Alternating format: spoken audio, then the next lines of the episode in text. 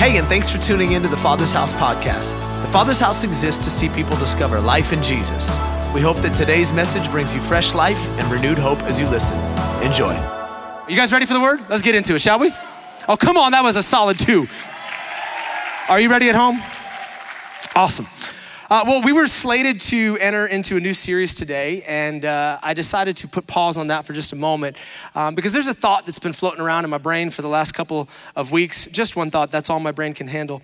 And uh, it's just been something that's on my heart, and honestly, in light of this last week's uh, events and announcements, it felt very timely to discuss this topic today. And I think it's going to help some people out. It's helped me out, and hopefully, it helps you out as well. But today, I want to talk about dealing with disappointment a feeling that many of us have become intimately acquainted with over the last couple of months, if you weren't already because of life circumstances, uh, but a feeling that seems to be coming in increased waves week after week after week. Has anyone else felt that besides me? Just the disappointment wave coming in and slapping you around in the face. Yeah. You can be honest in church. You can raise your hand. You won't get COVID doing that, I promise. It'll be great. But man, I just feel like every week there's a new wave of disappointment that seems to be coming our way. And not to be, you know, Debbie Downer or Billy Bad News, but uh, newsflash, you're gonna have to deal with disappointment quite a bit in this life. Not just in this season, not just during this four months, but there's plenty of opportunity to allow disappointment to mess you up in this journey called life. And if we're not careful as people of faith, disappointment can begin to lodge itself in our hearts and it can become the very thing that devastates our faith. I've seen it time and time again. I've been in ministry now for 13 years and walked with friends and family members, close friends, and uh, people in our community that have allowed the disappointment when God doesn't do what you thought He should do. That disappointment has become the very thing that allowed them to take an off ramp in their journey of faith. Someone prayed for healing, but the family member still died. Someone prayed for the provision, but the house still foreclosed. Someone prayed for the rescued marriage, but the divorce still took place. And because they were waiting for God to do what they expected him to do, but he did not do what they thought he should, disappointment set in, and that disappointment devastated their faith. And as I survey the landscape of our community here at the Father's house, and honestly, even the church at large right now, where there's a whole lot of disappointment, it seems as though we find ourselves at this fork in the road where a lot of people have the opportunity to choose am I going to continue to believe and continue to follow Jesus even though I'm disappointed in the outcome? Or am I going to take this off ramp and maybe run away for a little while, maybe for the rest of my days, because I don't know how to process why things are not happening the way I thought they should? Uh, we have to understand how to deal with this ever present feeling of disappointment. And I believe today, by the Holy Spirit, as we go to the Word, as, as we look at what Jesus has to say about this subject, that hope is going to arise in some hearts. Come on, somebody. That many of us are going to walk out of this place filled with hope once again. And I believe, as the title of this message would suggest, that we're going to be able to believe beyond the bars. If you're taking notes today, that's what I want to title this chat Believe Beyond the Bars, which doesn't make any sense right now, but fear not. Not the bars in the club and all that, but a different kind of bars. We'll get to that in just a minute. Uh, if you got a Bible, open it up to the book of John, chapter 1, verse 29. That's where we're going to start today. And let me give you a little backdrop before we, we take a look at this guy by the name of John the Baptist. Uh, John the Baptist was a pretty famous figure in the New Testament. The, the Old Testament prophesied uh, in the book of Malachi and in the book of Isaiah that there would be one that would come and he would herald the Messiah. He would alert the world that the Messiah was on his way, that he was coming. A voice crying out in the wilderness. And John the Baptist was that voice. Kind of a weird, eclectic dude. Uh, he wore camel skin, probably had a really long beard. Uh, they said that he ate locusts and wild honey, kind of a weird diet. Just picture kind of like, you know, Tarzan or someone that like likes to camp like a whole lot, like they just live out there in the wilderness, or you know maybe the guy on the corner of Haight Ashbury right there in front of the costume store, like that dude. All right, that's that's who we're talking. Minus the puka shells and the, the tie dye shirt, but uh, he's he's out there in the wilderness and he's preaching every day, and his message is the same every single week. Imagine coming to the church and hearing the same message every single week: repent because the Messiah is on his way. That's what he. I mean, his message was one dimensional, very simple. But people responded by the thousands, and they'd come out to the Jordan River to be baptized by John. And one day, while he's by the side of the river preaching this message, repent because the Messiah is coming, Jesus himself walks up on the scene. The awaited Messiah shows up. And look at what John says here in John chapter 1, verse 29. It says, The next day, John saw Jesus coming toward him, and he said, Look, the Lamb of God who takes away the sin of the world. He is the one I was talking about when I said, A man is coming after me who is far greater than I am, for he existed long before me. I did not recognize him as the Messiah, but I've been baptizing with water so that he might be revealed to Israel. Then John testified, I saw the Holy Spirit descending like a dove from heaven and resting upon him. I didn't know he was the one, but when God sent me to baptize with water, he told me, The one on whom you see the Spirit descend and rest is the one who will baptize with the Holy Ghost. Hallelujah. I saw this happen to Jesus, so I testify that he is the chosen one of God. Now, looking at that passage of scripture, there is no doubt in anybody's mind that John was convinced Jesus is the Messiah, right? We can all, we can all agree. John made that statement right there. This is the one that we have been waiting for.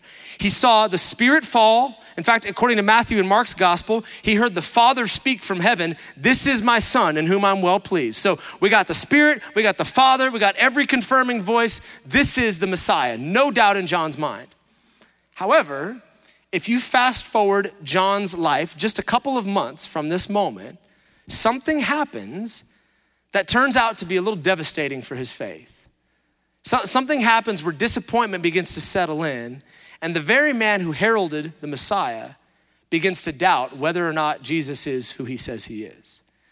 John's out there preaching one day, and he heard about Herod, uh, the king of, of Rome, and he uh, Herod had taken his brother's wife and brought him in as, as his own. And uh, John denounced uh, that that lifestyle and made it clear that Herod was in the wrong. And by doing so publicly, he was arrested by Rome and he was placed in prison. And look at what John says just a couple of months after this statement that he believes Jesus is the Messiah. Matthew 11, 2. John the Baptist, who was in prison, heard about all the things that the Messiah was doing. So he sent his disciples to ask Jesus, Are you the Messiah we've been expecting, or should we keep looking for someone else? Jesus told them, Go back to John and tell him what you've heard and seen. The blind see, the lame walk, those with leprosy are cured, the deaf hear, the dead are raised to life, and the good news is being preached to the poor. And he added, God blesses those who do not fall away on account of me. So, so put these two things together. In one moment, John is convinced Jesus is the Messiah. He's the Savior we've been waiting for. I saw the Spirit fall. I heard the Father say, This is the Messiah. But then, fast forward a couple of months later in prison, John's asking this question Hey, are you really the Messiah? Are you really the one we've been waiting for? Because my circumstances right now don't really prove that you are who you say you are. So, are you the one I've been waiting for, or should I be looking for somebody else? Let me ask you as we start into this today what can cause someone to go from being fully convinced to filled with doubt in a matter of months? One word disappointment. That's what disappointment will do to us. So, we're gonna talk about it. Before we talk about it, we're gonna pray about it. Let's pray and we're gonna get into this. Jesus, we love you today. I thank you for your word, and I thank you it has the power to change us. In fact, I thank you that your word has the power to lift us up, to breathe hope into every heart. And God, I pray for every discouraged, every disillusioned, every disappointed soul that's listening right now, watching online, or sitting in this room. Would you speak life? Would you speak hope? As it seems like we move backwards in this scenario and we go back to sheltering and things are closing down again, it would be very easy to see disappointment settle back in. But Father, we declare in faith that we are going to be those that are filled with hope because our God is victorious. In Jesus' name, amen. Amen. Come on, amen. You can say it through your mouth today. Amen. All right, let me ask a question. Have you ever had one of those, uh, this was not in the brochure kind of moments before where things didn't quite work out the way you thought they would? Your, your expectation and your experience did not align. You know what I'm talking about?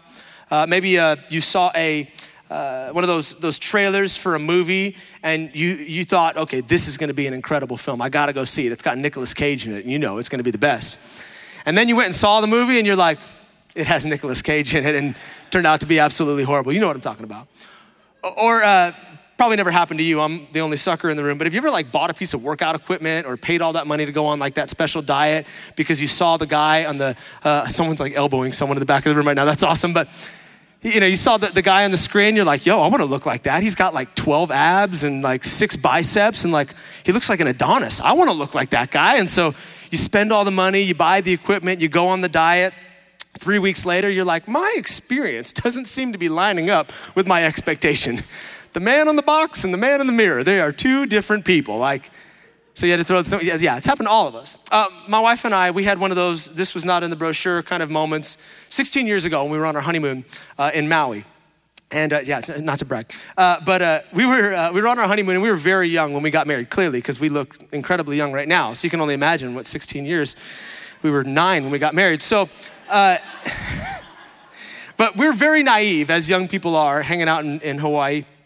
And we were kind of the easy target for those corner salespeople, you know, the guys that are like peddling the, the different excursions and the tourist traps. So one night, we're cruising down in Lahaina and we're walking along the street, and this guy sees us coming. And I know in his brain, he's like, I'm gonna get these two. So we start walking up, and he just sinks his little sales fangs into us. He's like, Oh, it's your honeymoon? Oh my gosh, congratulations. And you know, you feel like in that moment, like he genuinely cares about us. He's like, I got so many things you guys need to do on your honeymoon. And so he starts going through all the, the different excursions. You, you have to go, you know, snorkeling out here by Molokai. Oh, yeah, yeah, we have to go snorkeling. And then, oh, you, you need to do the Lahaina luau. It's like, it's a rite of, oh, yeah, we need to do the Lahaina luau. And then he gets to this moment that many of you have fallen prey to, especially if you were newly married or celebrating an anniversary. He takes out the brochure about the romantic dinner cruise. You've seen that one, right? It's like this, this is, and so you open it up and like you, it, it's dreamy there's all these happy, good looking people on the boat, and they're holding each other, and they're all wearing linen, and you're like, that's what I want to do. The wind is blowing in their hair, the sun's setting behind the catamaran. Do you turn to the next page and they got the food laid out there on silver platters, macadamia nut, crusted mahi mahi, and some shrimp and some complimentary Mai Tais, and you're like, yeah, that's what we need to do right now, girl. So we signed up. And then the night came and we made our way out to the pier. I had all these visions in my head of what this, you know, young married couple was going to experience over the next couple of hours on this dinner cruise. I had images in my head of like, you know, Robin's hair blowing in the wind and me holding her by her waist as Jack held Rose in the Titanic while she's leaning out over the bow of the boat and Hawaiian music playing softly in the back. Boom, b-boom-t- Yeah, that's not what happened. So we show up to the pier, and apparently every single vacationer in Maui bought this cruise at the same time. And they shove us onto this boat like sardines. Just, I mean, everybody's stacked on there. There's not even room to walk around. And, you know, we start taking off over the bumpy ocean, and it's hot and it's sweaty. And like barely anybody's wearing linen. And I'm like, yo, where are the pretty people from the brochure? None of these people look like the people from the brochure. And we get out to sea a little bit, and they start handing out the complimentary Mai Tais, which was a red solo cup with like watered down juice in it. And I'm like, is this a frat party? Where am I at right now? Like, what is happening? So finally, like everyone's a little queasy because you know you've been bouncing around on the ocean a little bit, and you're like, okay, at least food is coming. At least I get the mahi mahi. So finally, like, all right, it's time for everyone to take their seats, and we're going to serve the food. And so you know we sit down, and the picture I saw in the brochure, this couple was at a private table Someone was standing there serving them over a silver platter. Yeah, that's not what happened on the boat. This romantic dinner cruise was more like a family feeding trough. And like, I'm sitting at this table, people all around us, and like literally, like, like maybe a foot away from my face, there's another couple just sitting by Robin and I, and I'm like, they are definitely not on their honeymoon. These people have been married for probably 185 years at this point, and just chewing with their mouths open, you know, sucking shrimp through their dentures, and I'm like, this is not romantic at all. This is horrible there was a bit of a gap between my expectation and my experience. The boat and the brochure did not align. Can I get a witness? Yeah. Now, some of y'all been on that cruise. I see you, CJ. I just saw you elbowing your wife the whole time, like, oh yeah, you remember that cruise, girl, don't you? Yeah. Yeah, we've all learned some valuable lessons, haven't we?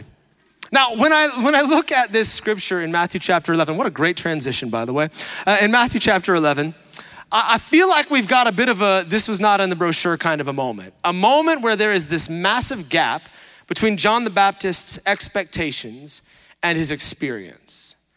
As he makes this inquiry of Jesus and he says, hey, are you the Messiah that we've been waiting for, or should I be waiting for somebody else? Because right now, this is not what I expected. It might seem like an irreverent question for someone who just months earlier declared that Jesus was the Messiah. But actually, I think what we see here is something that all of us have experienced in this journey of faith the wrestling when our experience doesn't align with our expectation and disappointment begins to settle in a little bit. See, John in this first chapter made it very clear Jesus is the Messiah. I saw the Holy Ghost. I heard the Father. Like he's clear, this is the Messiah.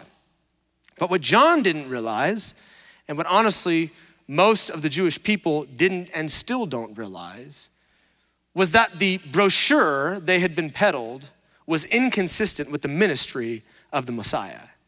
What they expected Jesus to do when he showed up on the scene was not what he did when he showed up. See, at this particular time in history, uh, the Roman government had taken control of all the Jewish territories in the surrounding area, and they were the world superpower. They were a massive, powerful nation. And as a result of their power, they subjected everybody else to their oppressive practices. Their exorbitant taxation, uh, unjust imprisonment, beatings, taking people's homes, just separating families. I mean, it was, it was rough living in the Roman Empire if you weren't Roman, that was. Eh, but the, the Jews, they understood that there was a promise coming, according to scripture, a Messiah that would show up on the scene and he would save his people. Now, in their mind, what they thought was Jesus was going to show up, he was going to overthrow the Roman government, and he was going to put the Jewish people back at the top of the totem pole where they belonged. He was going to establish once again their rightful rule and their reign on the planet. In fact, they had misappropriated a scripture in Isaiah chapter 9 where it says that the government will rest upon the Messiah's shoulders, and they assumed that he was talking about the earthly government, that he would come as a politician, he would come as a revolutionary, and he would overthrow the government and establish the Jewish people in power. But that's not what happened. That's not what Jesus did. Jesus didn't show up as a politician.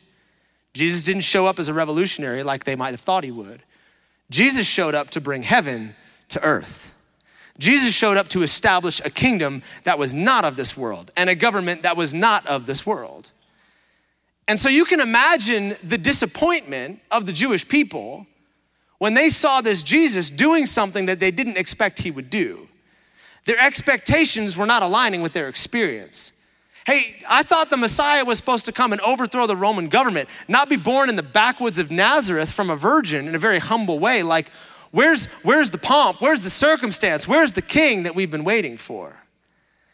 And you can imagine the disappointment in a guy like John who assumed that Jesus would overthrow the very government whose prison he was rotting away in. He finds himself conflicted, disappointed wondering, why am I here right now? I thought the Messiah was supposed to rescue us from the very people who have me in chains. There's a gap between his experience and his expectation. Now, I'm sure that John, just like all of us at the beginning of a trial season, probably started out with a bunch of faith. He probably started out thinking, like, smiling. He's like, you guys don't realize it's gonna be a short stay in this prison cell. I know that you think you've got me bound, but it's only a matter of time. My Messiah is coming, he's gonna deliver me. He probably paced across his prison cell. I decree and I declare, hallelujah, Jesus is gonna come and he's gonna set me free. Hallelujah, it's gonna be good. I'm gonna see a victory. Then, after a couple days and weeks, couple of months, and he's still in the prison cell, that he was confident Jesus was going to rescue him from. Suddenly, disappointment begins to settle in. And John er-, enters into a, phase that I think many of us have entered into before, and perhaps you're there today. I want to call it the prison perspective. I thought Jesus was coming. Like, I'm his cousin, for goodness sake. We're related, we're like blood. I, I told the whole world that he was coming. I baptized this guy. And he's just leaving me here? I, I, I believed that he was my Savior. I believed that he was the Messiah. I told other people the same. And now this is where I'm at. I'm stuck in a prison cell and he just doesn't seem to care. And then the question Are you really the Savior? Or is there somebody else that I should be waiting for? Are you really gonna save me from this? Or do I need to find another way to get out of this situation? You ever been there before? Ever been in that place where the walls of your prison cell begin to talk to you, whisper. Disappointment begins to settle in because you knew that God was going to do something on the timeline that you gave him. But suddenly that timeline has passed and God doesn't seem to be operating according to your expectations. The healing that you prayed and believed and you declared scripture over. You said, Jesus, that by your stripes I'm going to be healed. And yet here you are still sick, still waiting for that healing. That provision. God, I, I gave, I tithed. Even in my lack, I continue to remain generous. And I, I put out 50 applications, and not a single person has called me back. I thought you were my provider. I thought you were going to take care of your children. That's what that pastor up there told me. That's what your word says. What's going on? I thought I was your kid. I know families in our church right now that have been praying that God would give them a child for years. They've done everything they know how to do. They've prayed, they've believed, they've fasted. They even went and made sure that, you know, that their, their bodies were capable of it from the medical field. Like they've done everything they know how to do. And still, God hasn't opened up the womb. And they're asking, Are you really the Jesus that I thought you were? Or do I need to find another avenue to get what I need right now? Oh, let's get real. How about COVID? Let's talk about that for a minute. Seriously? We're four months into this thing. There are, yeah, there are millions of people all across the planet, faith filled believers that are fasting every single week and praying every single week and have prayed Second Chronicles 7:14 in the morning and at night, if my people who are called by my name would humble themselves and pray, if they would repent, turn from their wicked ways, I'll heal from heaven and I'll, I'll heal their land. Like we've done everything we know how to do. We've prayed and nothing's happened yet. Like what, what's happening? We're four months into this thing. Hey, Jesus, we're still here. And like John, you remember at the beginning of this thing, we're all full of faith, right? Oh, it's only gonna be a couple of weeks. Jesus, you're gonna be victorious over COVID 19. Oh, it's gonna be awesome. We're gonna see a victory. And then here we are. I went back and watched a sermon that I preached at the beginning of this thing. Man, I was so confident. I'm like, guys, we're gonna be here for a couple of weeks, but don't worry, we're gonna be back in the building together. Oops. That's my bad. Remember the beginning of this thing? We're all singing that song, The Blessing? May his favor be upon you for a thousand generations and your family and your children. Yeah, it's favor. His blessing is to be upon us. Yo, we ain't sang that song in a long time. it's been a few months now. And your family and your children. I've been around my children for four months, all right? They do not deserve a blessing. I'm about to cut one of these kids. Here we are a gap between expectation and experience. Disappointment begin to settle in. And many of us found ourselves inquiring of Jesus, just as John did. Hey, are you really who you say you are? Because if you were, I feel like things would be different right now. Are you really the Savior? Are you really the Messiah? Or do we need to be looking somewhere else for what we need right now? I think a lot of people are right there. I know a lot of people are right there right now. And if you are today, whether in this room or watching online, if you find yourself in this space where you're asking, Jesus, where are you? I thought you should be here by now.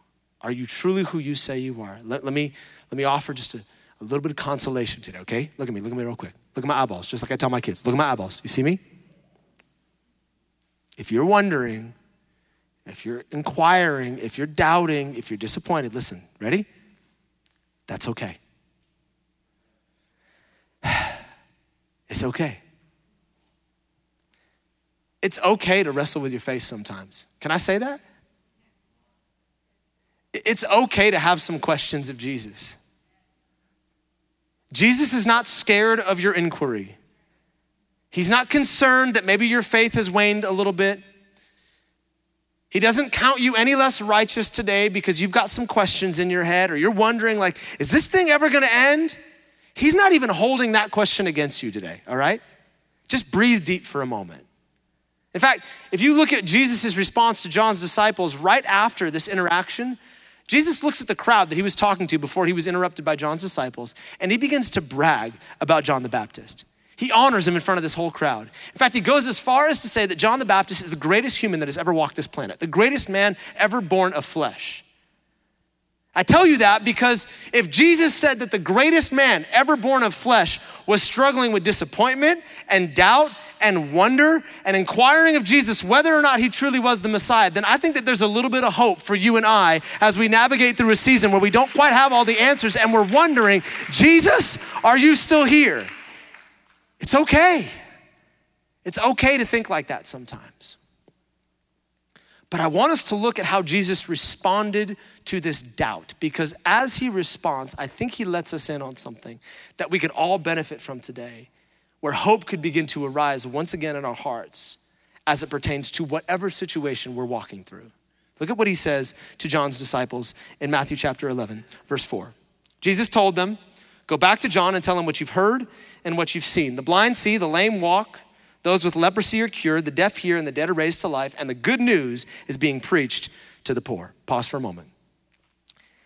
As I studied this this week, I learned something that I had never understood before about John the Baptist.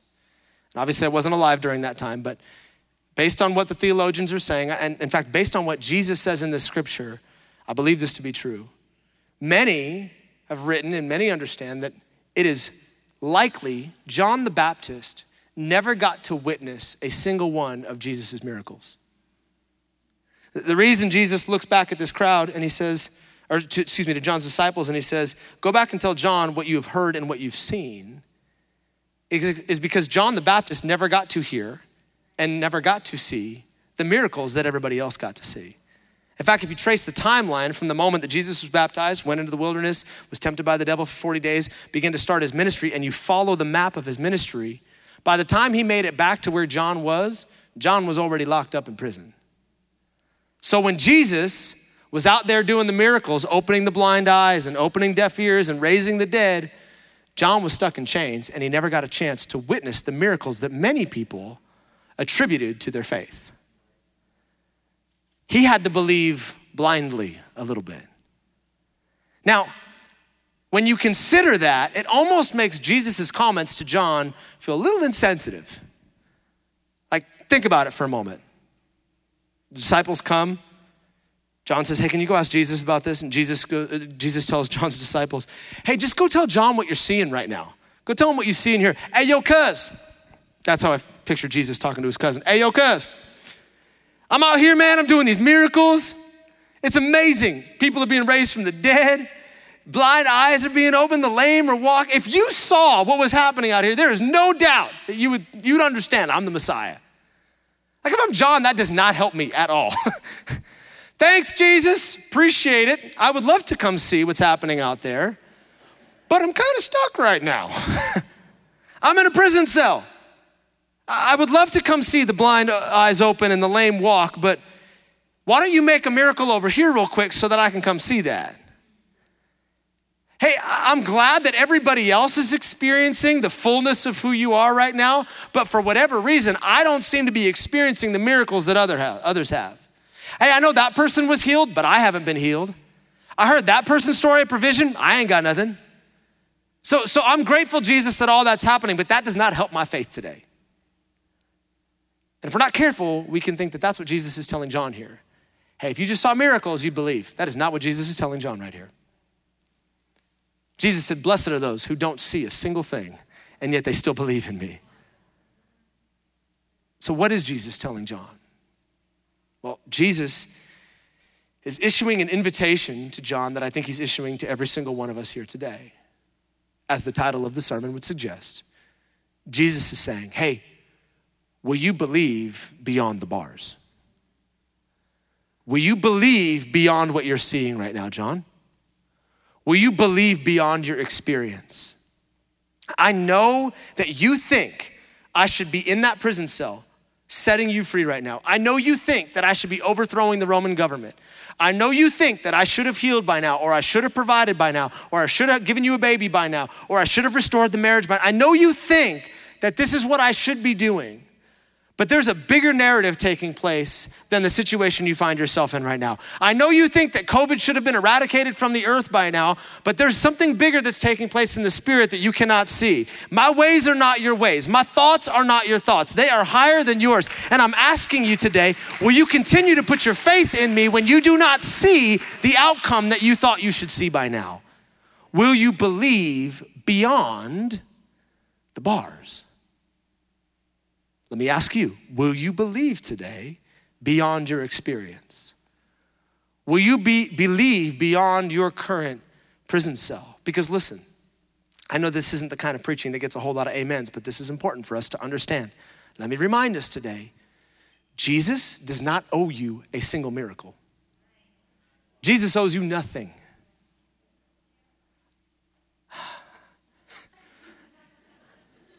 He doesn't. Does he do miracles? Absolutely. Does he heal the sick? Absolutely. Does he raise the dead? Absolutely. Should we pray as scripture commands us to? Absolutely. But he doesn't know it's a thing.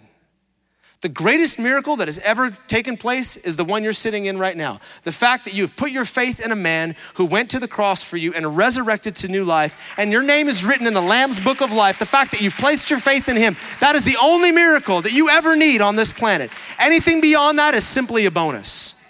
And we need to remember that. We cannot obligate God to things that He has not obligated Himself to, only to decimate our faith when they don't come to pass. We are held to the same standard of faith, whether or not God does the miracle that we believe He should. Period.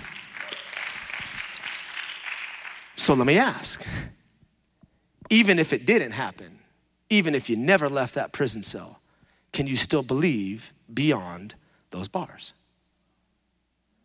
Because if you can, there's a promise that Jesus gives to all of us and to John in the last sentence of the scripture we're studying today. A promise that we can cling to that will carry us through any season of disappointment in this life. Come back to Matthew chapter 11 as the band comes and we conclude. Here's what he says Jesus added, God blesses those who do not fall away on account of me. God blesses those who do not fall away on account of me. Translation God blesses those who don't leave me when their expectations don't align with their experience. God blesses those who, even in the midst of a prison cell, can say, He is still God. God blesses, wait a minute, hold on. I thought blessing, I thought blessing was the answer to the prayer. That's what we're taught in America, right? That's what we're taught in modern day Christianity. I thought blessing was the healing. I thought blessing was the provision. I thought blessing was the restoration. I thought blessing was the eradication of this sickness. I thought that was the blessing. Well, Jesus is inviting you to a greater blessing. A blessing that is far greater than a clean bill of health or a filled bank account, even a filled stomach. He's inviting you into something called eternal blessings something that's stored up for you beyond this lifetime. Hey, let me remind you this ain't it. You are passing through this life. The 85 years that we put so much effort to, or however long you get here on this planet, the things we gripe and complain over, the things we travail over, they're a puff of smoke in light of eternity. And there is a blessing for those who are willing to see life through the right perspective who are willing to understand, you know what? John was in a prison cell, but it was really nothing more than analogous for the life we find ourselves in right now. Welcome to this prison cell called skin, this prison cell called earth. And we're gonna be here for a little bit, but I can see beyond the bars of my temporary existence. I can see beyond the prison cell I find myself in right now because I am not living for this life. I am not living for provision here or healing here or anything else that I think I'm gonna obligate God to. I am living for eternity. I am living for the day when Jesus stares me face to face and he says, Well done, good and faithful servant. That's what I'm living for. And there is a blessing for those who can see life through that lens. Spurgeon says it like this, and I conclude with this quote Blessed is he who can be left in prison, can be silenced in his testimony, can seem to be deserted of his Lord, and yet can shut out every doubt. That's what it means to believe beyond the bars today, to believe beyond what we see. And I want to pray that over all of you here today and all of you watching online. Can we bow our heads in this room and let's conclude? Jesus, I thank you for your word. Oh, I thank you for hope that can arise, knowing that regardless of how difficult things get here, this life is but a breath of smoke. And one day we're going to see you in heaven, and none of it's going to matter. I pray for every person right now who's disappointed, every person whose heart has grown weary. Jesus, like wind entering the sails of a ship on the ocean, would you fill them today with hope? Fill them with hope that would compel them from this point forward. Even as we go back and our city shuts down for a couple of weeks today, I speak hope that will carry us through the next couple of weeks of this storm. May disappointment dissolve right now in the presence of Jesus. And may we gain eternal perspective to see beyond the bars. Hey, thanks for taking the time to listen to the Father's House podcast. We hope it helped you wherever you're at in your journey. And listen, we want to pray with you if you're going through something right now that's difficult. You can go to our website, tfh.church, and click on the prayer and praise link and tell us how to join you in prayer. Until next time, be blessed.